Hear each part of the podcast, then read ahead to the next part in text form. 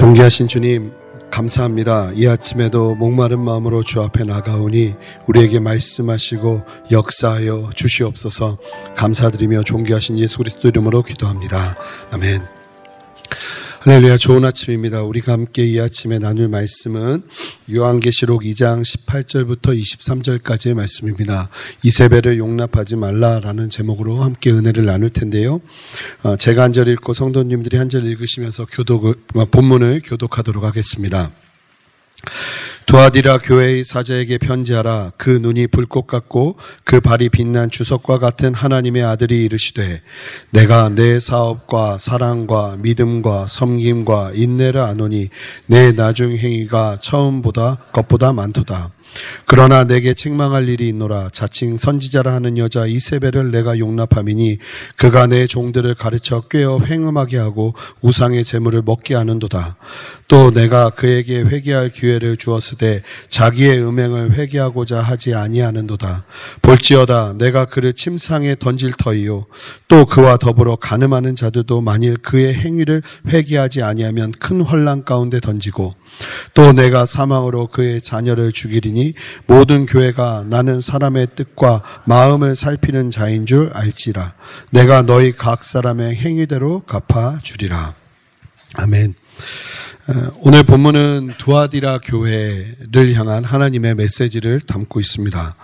하나님께서 사도 요한에게 소아시아의 일곱 교회 중의 하나인 두아디라 교회에게 아주 중요한 말씀을 오늘 본문을 통해서 정해, 전해주고 계시는 것이죠. 아, 두아디라 지역을 잠깐 좀 이해하실 필요가 있습니다. 두아디라 지역은 아, 소아시아의 일곱 교회가 속한 지역들 중에 가장 규모가 작은 곳이었습니다. 그리고 특별히 그곳은 양털 제품들이 굉장히 많이 만들어졌고 구리가 많이 나는 곳이었고 자줏빛 염료로 유명한 곳이었습니다. 그래서 어, 염색업자들이 굉장히 전문가들이 많은 곳이 두아디라였습니다. 어, 바울이 개종시킨 자주장사 루디아도 두아디라 성 사람이라는 것을 사도행전 16장 14절이 이야기해주고 있습니다. 어, 구리가 많이 발달되어 있어서 발굴되어 있어서 로마의 동전 주조소도 바로 이 두아디라에 있었습니다.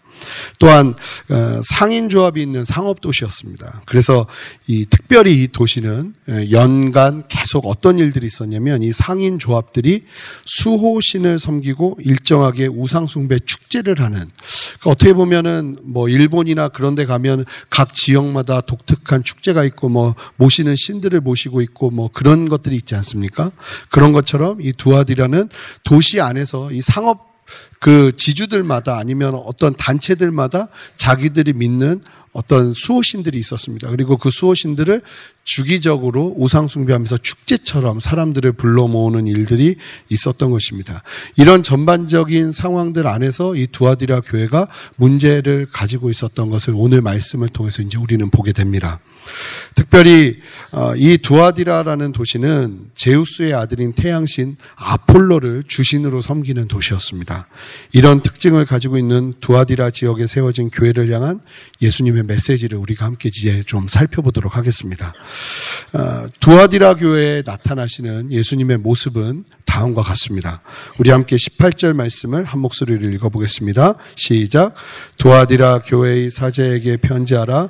그 눈이 불꽃 같고 그 발이 빛난 주석과 같은 하나님의 아들이 이르시되 두아디라 교회에 나타나는 예수님의 모습은 또 다릅니다. 그 눈이 불꽃 같다 하는데 아마 이미 또 요한계시록 1장 설교를 들어서 아시겠지만 이 불꽃 같다는 것은 예수님의 영적인 명확한 통찰력을 의미하는 것입니다. 예수님은 선행뿐만 아니라 악행도 아주 정확하게 보고 판단하는 분이시라는 것을 의미하는 것입니다. 그리고 그 발이 빛난 주석과 같다고 하는데 이 주석과 같은 예수님의 발은 무엇을 상징하냐면 통치, 다스리심, 승리를 상징합니다. 원수들을 밟으신 예수님의 발은 더 이상 십자가에 못 박히신 발이 아니고 강력한 주석과도 같은 발이십니다. 엄격한 심판주로 계신 예수님을 상징하고 있는 것이죠. 그리고 여기에서만 두아디라 교회를 향해 나타나는 예수님의 모습에서만 나타나는 특징이 있는데 하나님의 아들이라는 것이 강조되고 있습니다. 어, 오늘 본문에서만 두아디라 교회에서 예수님이 나타나실 때 하나님의 아들이라고 이야기하시는 이유는 다른 데 있는 것이 아니라 이 두아디라 지역이 제우스의 아들 태양의 신이라 여기는 아폴로 신을 강력하게 숭배하고 있는 지역이었기 때문에 더욱더 그러했던 것 같습니다. 그런 두아디라 지역에게 주님은 말씀하고 계시는 것입니다. 아폴로가 하나님의 아들이 아니라 진정한 하나님의 아들은 하나님은 누구시냐면 바로 예수 그리스도 한 분이시라는 사실을 이야기해 주고 계시는 것입니다. 그 사람들이 생각하고 있는 절대적인 철학과 사상들이 사실이 아님을 세상에 의지할 대상은 참된 의지가 되지 못함을 말씀해 주고 계시는 거예요. 아폴로는 뭐 제우스도 그렇지만 신이 아니라는 것. 너희들이 의지할 대상이 아니라는 것을 지금 예수님은 나타나시는 모습을 통해서 말씀해 주고 계시는 거예요. 하나님의 아들은 예수 그리스도라는 사실을 다시금 명확하게 가르쳐 주시는 것이죠. 그런데 우리가 이 모습을 보면서 한 가지 기억해야 될 것이 있습니다. 지금 소아시아 일곱 교회를 향한 메시지를 보고 있는데 재밌는 사실은 그때마다 소아시아 교회들 각 교회들마다 예수님께서 나타나시는데 나타나시는 모습이 다르다는 것입니다. 두아디라 교회에서 나타나시는 예수님의 모습을 보면 이 지역의 특징과 문제들을 해결하시기에 가장 적합한 모습으로 계시는 것을 볼 수 있습니다. 이것이 참으로 놀라운 것입니다. 예수님은 정말로 우리가 생각하는 것보다 더 크고 넓으신 분이십니다. 우리가 다 이해할 수 없을 정도로 크고 위대하시죠. 그런 예수님께서는 우리의 상황과 환경에 맞게 우리에게 필요한 영역으로 나타나셔서 우리를 돌보시고 세우신다는 것입니다. 우리가 다 같은 하나님을 만나지만 다 한 사람 한 사람이 만나는 하나님이 다 다르게 다가오는 이유는 나에게 특별한 하나님의 어떠함이 있기 때문에 그렇다는 것입니다. 그래서 우리가 하나님을 만나고 하나님과 교제하고 하나님과 동행하지만 각자가 그 시작과 진행이 전혀 다를 수 있다는 사실을 기억해야 됩니다. 그래서 하나님과의 만남은 일률적일 수 없어요. 다른 사람이 그렇게 만났다고 해서 나도 똑같이 만나야지 그럴 필요도 없는 것입니다. 각기 다 다를 수밖에 없지요. 제가 딸이 둘이 있는데 첫째는 제 아내는 저랑 성격이 정반대입니다. 그래서 엄마를 닮아서 아주 조용하고 내성적이고 제 목소리가 굉장히 큰데 집에서는 그냥 일, 상적으로 항상 큽니다. 근데 제 딸에게는 그 톤으로 이야기하면 상처를 받습니다. 그래서 저는 그냥 이야기하는데 아빠가 화를 낸다고 이야기를 합니다. 그래서 저는 제 딸을 첫째를 만날 때는 말을 하기 전에 심호흡을 크게 합니다. 그리고 들이마 이러면서 이제 이야기를 하죠. 그런데 희한하게 태교도 똑같이 했는데 둘째는 딱 저를 닮았습니다. 멀리서도 제 딸이 오는 소리가 들립니다. 친구들을 남자 여자를 막론하고 어제도 피구를 4시간을 하다가 집에 들어왔습니다. 제 딸, 제 둘째를 만날 때는 저는 거침없이 특히 뭐 짐이 있을 때도 마트에서 장 볼 때도 제일 무거운 건 제 둘째 딸을 들게 합니다. 희한하게 제 둘째 딸은 무거운 거 드는 걸 좋아합니다. 그래서 어제도 내가 들겠다고 하는데 굳이 모든 것들을 다 들고 돌아다니고 멀리서 보면 굉장히 못된 아빠처럼 보일 수 있는 그래서 동네에서는 저는 성도님들을 안 만났으면 하는 마음이 있습니다. 그래요. 그래서 둘째를 만날 때 대할 때는 제가 또 다르게 대하죠. 그렇다고 해서 제가 다른 사람입니까? 아니요. 제가 사랑하기 때문에 그래요. 첫째에게 맞는 모습으로 대해주고 싶고, 둘째의 캐릭터에 맞는 모습으로 대해주고 싶은 아비의 마음이 있는 거예요.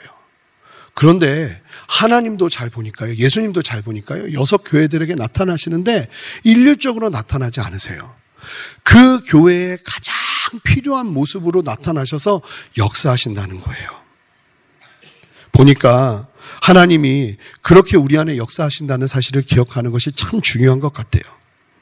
여러분, 신앙을 남들과 비교하지 마세요. 지금 내 안에 역사하시는 하나님의 일하심을 신뢰하세요. 하나님은 지금 나를 가장 잘하셔서 내 성향과 내 상황에 맞게 나를 이끌고 계시는 거예요. 그리고 하나님의 인정, 일하심을 인정해 드리세요.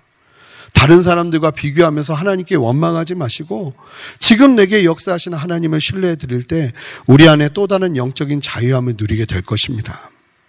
우리 계속해서 19절 말씀을 볼까요? 함께 읽어보겠습니다. 내가 내 사업과 사랑과 믿음과 섬김과 인내를 아노니 내 나중 행위가 처음 것보다 많도다.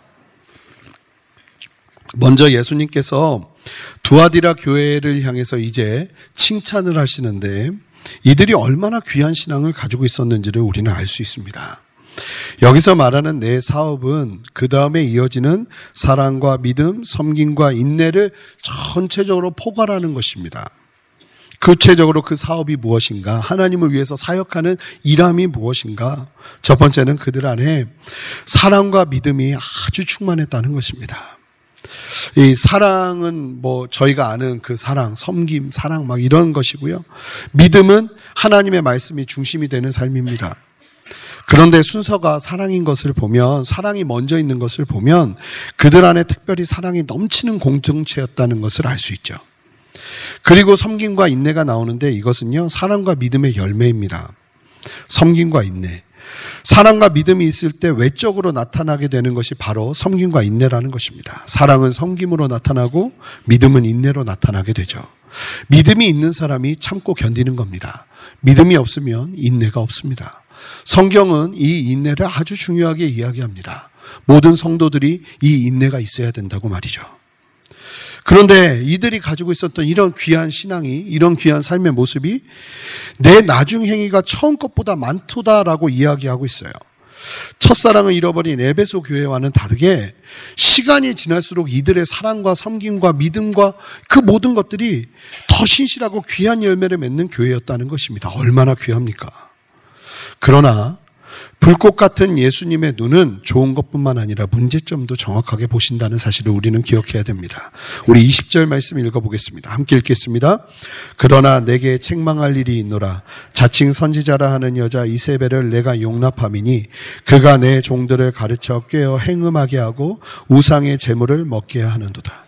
두아디라 교회에 어떤 문제가 있었는가? 한 가지 문제가 있었는데 교회 안에 이세벨은 상징적인 것을 그 여, 여인의 캐릭터로 어떤 거짓 교사가 여인이었는데 그 여인의 캐릭터를 예수님께서는 이세벨이라고 표현하고 계시는 것 같습니다. 이 여인이 거짓된 가르침으로 수많은 교인들을 행음하는 대로 음행하는 자리로 음란한 자리로 뿐만 아니라 우상을 섬기면서 우상의 재물을 먹는 자리로 들어가도 된다고 가르치고 있었던 것 같습니다.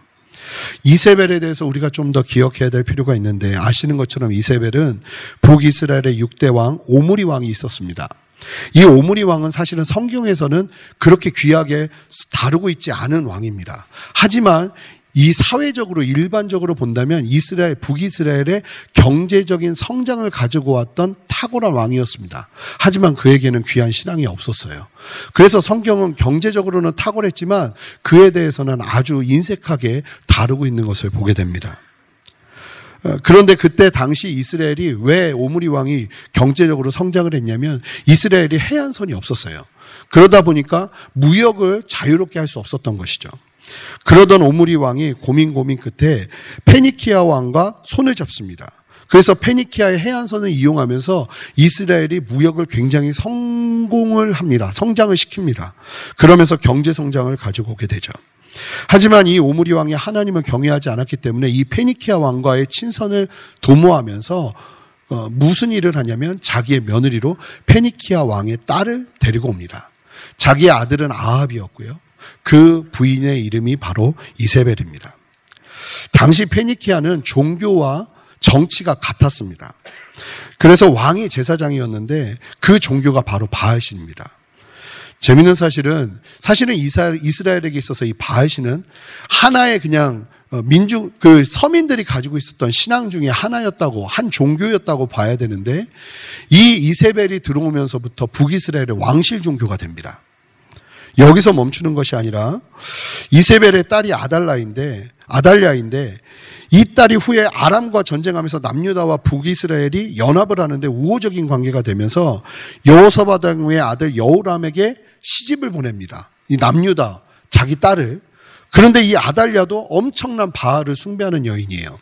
그러면서 남유다도 그전에는 바알신 앞에서 보호가 되는 곳이었는데 이 여인이 들어오기 시작하면서 바알신이 급속도로 퍼지기 시작합니다. 그런 이세벨과 같은 사람이 지금 두아디라 교회에 있다는 것입니다. 이 이세벨이 성도들을 가르쳐서 행음하고 우상의 재물을 먹게 하는 일을 벌이고 있다는 겁니다. 그런데 정작 두아디라 교회는 문제가 뭐냐면 이 일의 심각성과 대체를 대처를 제대로 하지 못하고 있었던 것 같습니다. 왜일까요?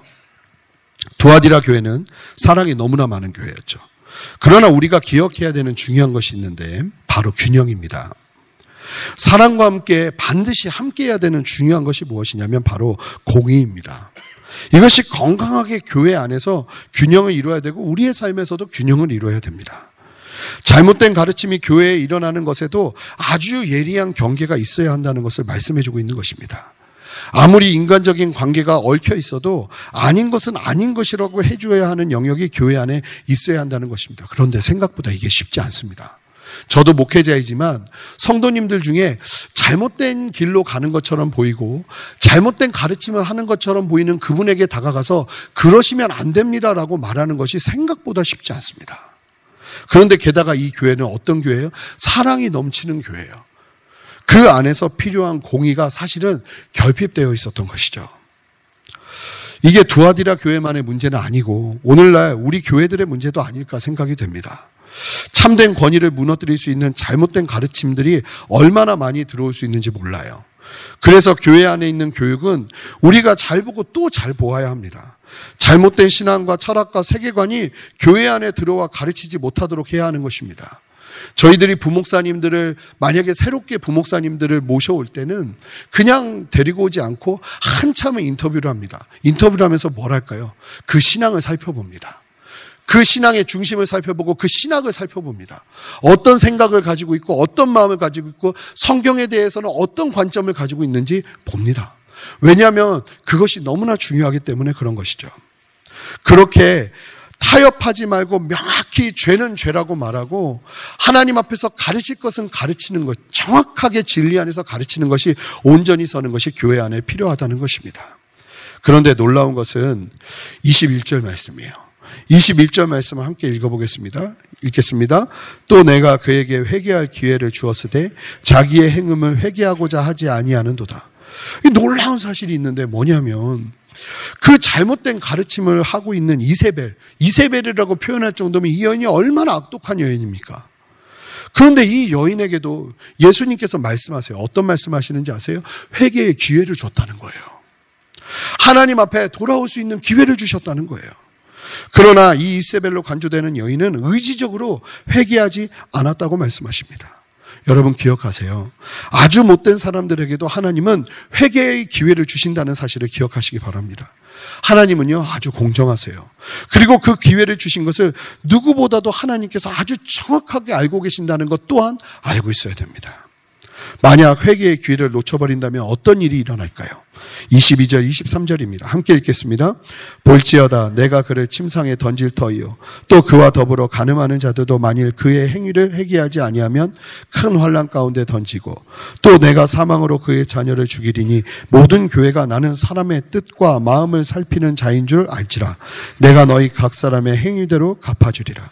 22절을 보면 음행하는 이세벨을 침상에 던지겠다고 말씀하십니다. 이 침상이 뭔지 아십니까?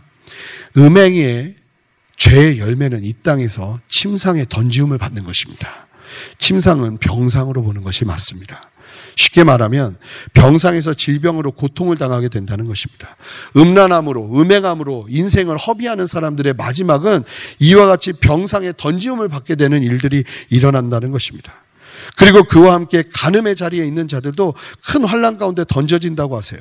큰 어려움을 당하게 된다는 겁니다. 사실 이 실제적으로 구약에 있었던 이 이세벨 여왕도 어떻게 죽는지 아십니까? 마지막에 자기를 옆에서 보필하던 내시들이 이 여인을 창밖으로 던지고 던지어지자 죽어가는 이 여인의 들깨들이 잡아가서 먹습니다. 그렇게 잔인하게 던지움을 당한 겁니다. 그런데 마치 이세벨이 던지움을 당한 것처럼 이 이세벨의 가르침 앞에서 따랐던 자들, 음행했던 자들, 그리고 이 음행이 함께했던 그러나 돌이키지 않았던 이 이세벨도 예수님께서 명확하게 말씀하시는 거예요. 던지움을 당할 것이다. 이 땅에서 하나님의 큰 형벌이 있게 됨을 이야기합니다. 내가 사망으로 그의 자녀를 죽이리니 이세벨의 가르침을 따라 음행하며 죄악에 빠져버린 자들도 심판의 형벌을 받게 된다는 것을 의미하는 것입니다. 그리고 말씀하세요. 모든 교회가 나는 사람의 뜻과 마음을 살피는 자인 줄 알지니라. 여러분, 하나님의 눈은 불꽃이세요. 여러분, 예수님의 눈은 절대로 가리워져 있지 않습니다. 아주 정확하게 우리의 모든 것들을 보고 계시죠. 우리가 감추고 싶고 나만 알고 싶어 할 은밀한 것까지도 예수님은 아주 보고 계세요. 중요한 것은 무엇이냐면 이러한 주님을 정확하게 바라보는 것이 믿음이라는 겁니다. 내가 보이지 않는다고 해서 내 마음대로 행동하면 믿음이 없는 거예요. 불꽃 같은 눈을 가지신 예수님을 바라보는 믿음이 있다면 우리는 우리의 삶을 함부로 내던질 수 없다는 것입니다. 예수님을 만나고 안식, 인식하며 이 땅을 겸손히 살아가는 은혜가 우리 안에 필요하다는 것입니다. 예수님 말씀하세요. 내가 너희 각 사람의 행위대로 갚아주리라. 공의 하나님께서 우리의 죄악을 다 하시고 예수를 믿지 않는 사람들도 아무리 의롭다 말해도 예수님은 불꽃 같은 눈을 가지고 계시기 때문에 다 아세요. 회개하지 않은 자들, 예수 그리스도의 보혈의 권세 아래 서지 않은 자들은 이와 같이 행위대로 갚아줄 수밖에 없는 하나님의 공의 앞에 설 수밖에 없다는 것입니다. 중요한 사실은 세상의 모든 사람들이 회개의 기회를 가졌는데 의지적으로 그 기회를 다 거절한다는 것이에요. 이 말씀을 통한 도전은 첫 번째, 교회에 있다고 해서 구원의 안전지대에 있다고 보면 안 된다는 겁니다. 교회 안에 있는데 이세배를 따르는 자들이 나타났다고 이야기합니다. 예수님을 다 믿는 것 같지만 잘못된 가르침이 들어와서 훅 휘젓고 나면 그들을 따라가는 사람들이 있을 수 있다는 겁니다. 사랑하는 성도 여러분, 그 사람이 내가 돼서는 안 되는 것이죠. 신천지가 들어와서 교회를 휘젓고 가기만 해도 지금 한국 교회는 수많은 사람들이 그들을 따라간다는 문제점을 가지고 있습니다. 여러분, 우리가 주님의 진리 안에 굳게 서 있어야 되는 이유가 여기에 있는 것입니다. 두 번째, 교회 안에서 이세벨 같은 거짓 교사들이 활동할 수 있고 사람들을 미혹할 수 있다는 사실을 기억해야 됩니다. 그래서 교회 안에서도 올바른 가르침인가 온전한 가르침인가를 확인하는 것이 필요합니다. 교회는 복음적인 가르침에 아주 민감해야 하는 것입니다. 여러분, 자유주의, 자유주의 신학이 들어오기 시작하는 교회들마다 얼마나 얼마나 위험한 가르침들을 하기 시작하는지 아십니까? 세상의 죄에 대해서 다른 종교들에 대해서 얼마나 얼마나 관용하는 이야기들을 교회 안에서 가르치고 있는지 아십니까? 그 결과가 유럽 교회들이에요. 유럽 교회들 안에 자유주의 신학, 온천치 않은 복음적이지 않은 성경의 말씀의 절대적인 권위를 인정하지 않는 신학들이 굉장히 나이스합니다. 그들의 신학은. 인간적으로 맞는 말 같고 그러한 것들이 교회 안에 들어오기 시작하면 처음에는 어 굉장히 좋은 말 같지만 시간이 지나고 나면 교회들이 죽어요. 미국에 있는 교회들도 마찬가지예요. 신학이 정말 복음적이고 진실한 아버지 하나님의 말씀 중심적인 교회들만 교회들이 성장해요. 굉장히 나이스해 보이고 자유적으로 보이고 민주적으로 보이는 그런 자유주의, 자유주의적인 신학들이 들어오는 교회들마다 신기한 것은 성장이 멈춰요. 주님께서 보호하시는 것이죠. 당신의 백성들을. 그래서 교회는 복음적인 가르침에 굉장히 민감해야 됩니다. 교회를 잘 선택해야 되는 이유도 여기 있는 것입니다. 예수님께서 교회를 사랑하셔서 잘못을 알게 하신다는 것도 우리는 기억해야 됩니다. 하나님 앞에 귀를 기울이고 하나님께서 내게 하시는 말씀을 온전히 들을 수 있도록 마음을 여는 것이 참 중요합니다. 회개도 기회가 있다는 사실을 여러분 기억하시기 바랍니다. 회개가 기회가 올 때 목숨 걸고 회개해야지 회개의 기회가 함께 이야기 된다는 것은 회개도 때가 있고 기한이 있다는 것을 의미한다는 거예요. 여러분들에게서 지금 여러분들의 죄를 회개할 수 있는 시간과 가능성이 있다면 여러분들 마음껏 그 시간을 회개하셔야 된다는 거예요. 또한 기회를 놓치면 후회밖에 없다는 사실을 기억하시기 바랍니다. 말씀을 정리하도록 하겠습니다.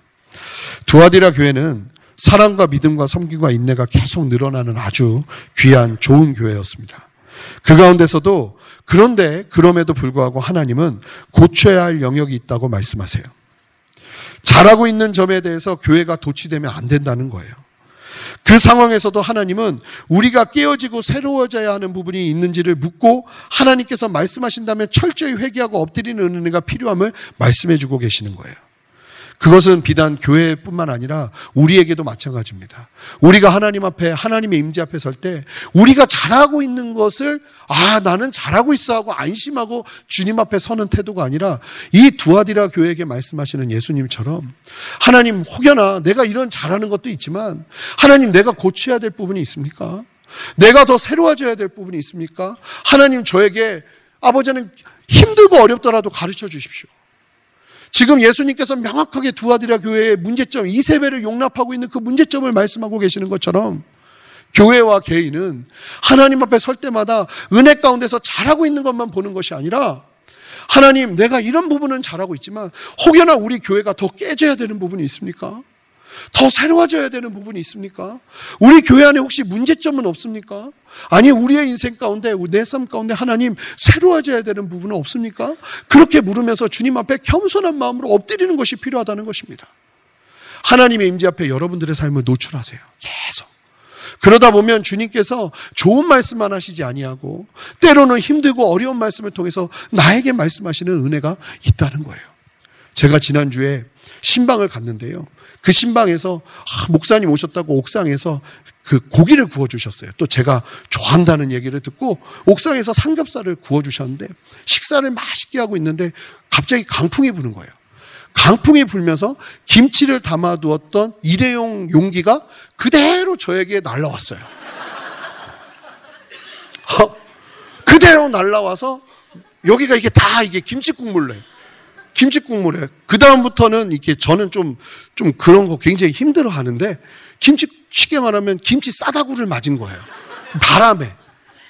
그런데요, 그러고서 이제 빨리 이제 옷을 어떻게든 갈아입어야 되니까 차를 타고 가는데, 하나님이 저에게 어제 그 전날에 있었던 좀 주님 앞에 회개해야 될 부분들을 말씀하시더라고요.